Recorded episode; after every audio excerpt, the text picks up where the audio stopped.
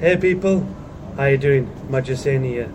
Welcome to podcast episode 12, Road to Empire. Now, you can see behind me maybe the Bosphorus. It's a beautiful day here in Istanbul, and I'm just recording this podcast for you guys right here, right now, live. And as you probably know by now, I don't pre-prepare or pre-plan any of my podcasts. It's just straight off top of the head, as real and original as possible. That's me in personality and character, and that's me in my podcast, Road to Empire. So today I just want to talk a little bit about uh, perseverance, patience, and uh, the road to success by giving you an antidote and an example of a, a personal story in my life. Now, maybe about a decade ago, somewhere like about 10 years ago, um, one night I received a phone call from, from a friend who was uh, slightly unnerved for some reason. Anyway, I uh, half-eyed, sleepy, dreary answered the phone call uh, and I picked you up and I said, you know, how you doing? And I just wanted to find out what was going on.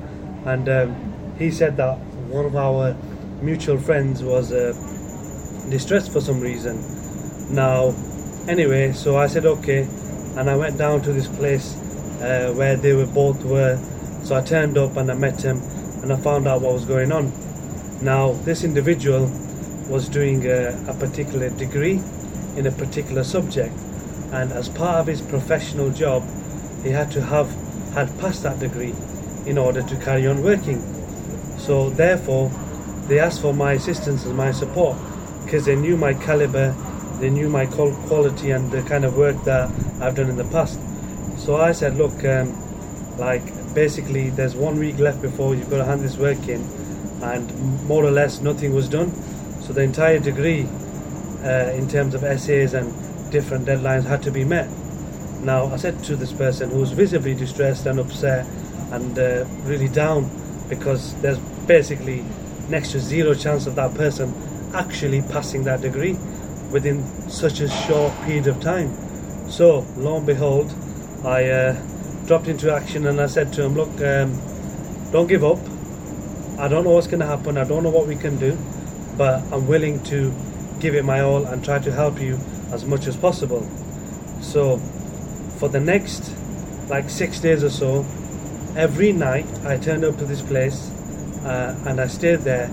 Uh, so early evening, all the way till like three, four, five every night in the morning AM time. So we got working on the essays, the coursework, or whatever that needed to be done.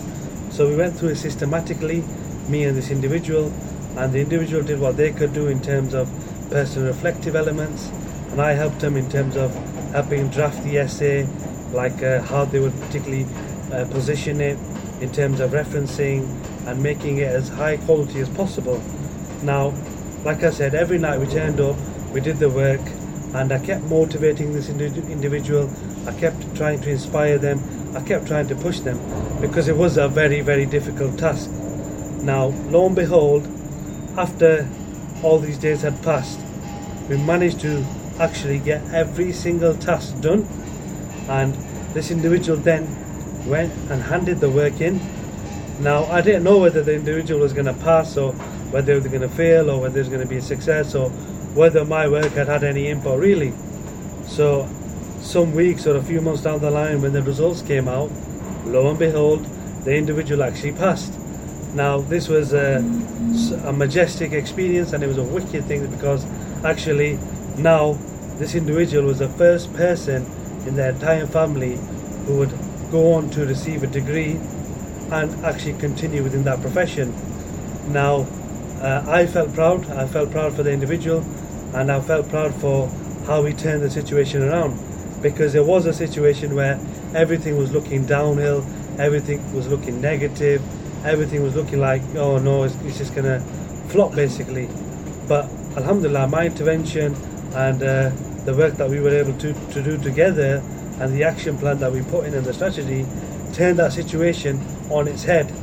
Now, today, that individual has continued in that job for so many years and has been able to economically develop and uh, empower themselves, been able to go on to get married, and still continues in that profession till this day. So, this was a story of, about patience, perseverance, on finding the road to success. Now, right about now, maybe you might be in a similar situation where you've got less time because time doesn't wait for nobody. Yes, in business, in entrepreneurship, in life, you make money and you lose money. But the one thing that you never get back is time. Time is crucial and you can't get it back. So my advice to you is look up on the bright side, keep going, keep faith, keep pace, patience and persevere because you never know. You're definitely going to be on the road to success if you take daily action and you keep working towards your goal.